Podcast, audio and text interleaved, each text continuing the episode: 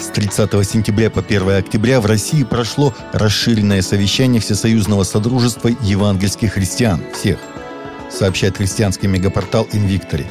На совещании были подняты вопросы по развитию и усовершенствованию Содружества, обсудили стратегические принципы миссии всех и благовестия как часть этой миссии.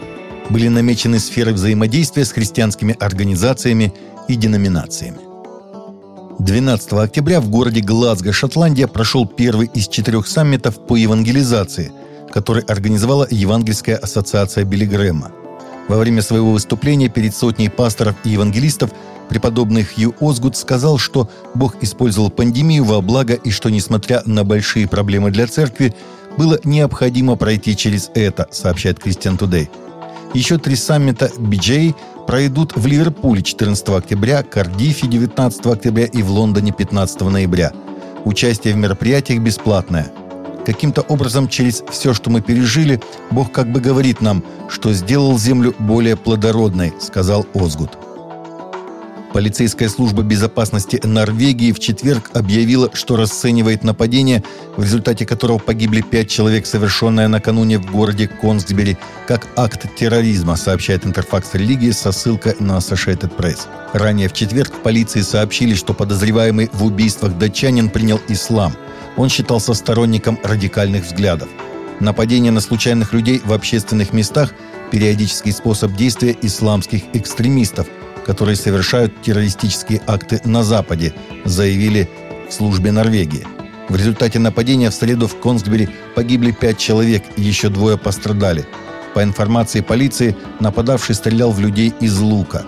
Позднее стало известно, что подозреваемым является 37-летний гражданин Дании.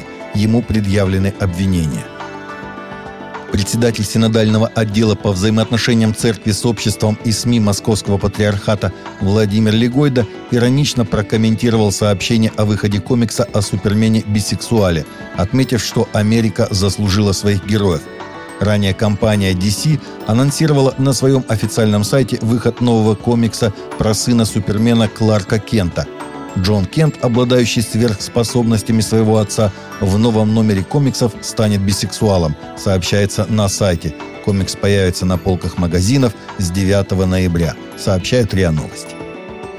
В связи с 90-летием открытия монументальной статуи Христа Искупителя в Рио-де-Жанейро Папа Франциск поздравил жителей Бразилии. Об этом сообщает русская служба Радио Ватикана – послании на имя архиепископа Сан-Себастьян де Рио-Жанейро кардинала Орани Темпесты папа пишет Распростертые руки Христа на вершине горы Корковаду неустанно призывают город и страну к примирению и братству, чтобы в обновленном обществе никто не чувствовал себя одиноким, нежеланным, отверженным или забытым, но все посвящали себя более справедливому, солидарному и счастливому миру. Британская медсестра, которую уволили из больницы за отказ снять или спрятать ожерелье с крестом, недавно подала в суд на свое прежнее место работы.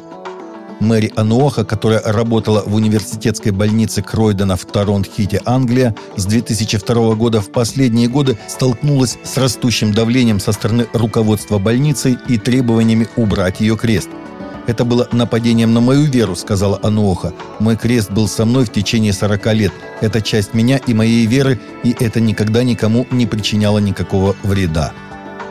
В Ровно, Украина, состоялся заключительный концерт коллектива «Наабат», одной из первых христианских групп, возникших на территории СССР.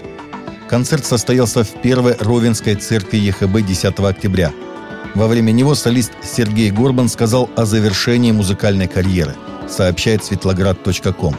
В этом году группе исполнилось 44 года. После выступления зрители поддержали музыкантов аплодисментами и пожелали благословений в дальнейших планах.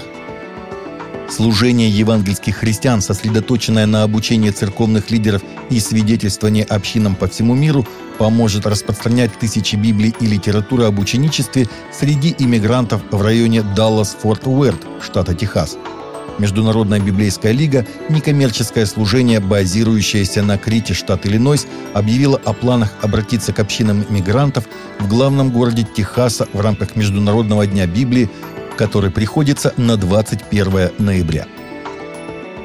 Таковы наши новости на сегодня. Новости взяты из открытых источников. Всегда молитесь о полученной информации.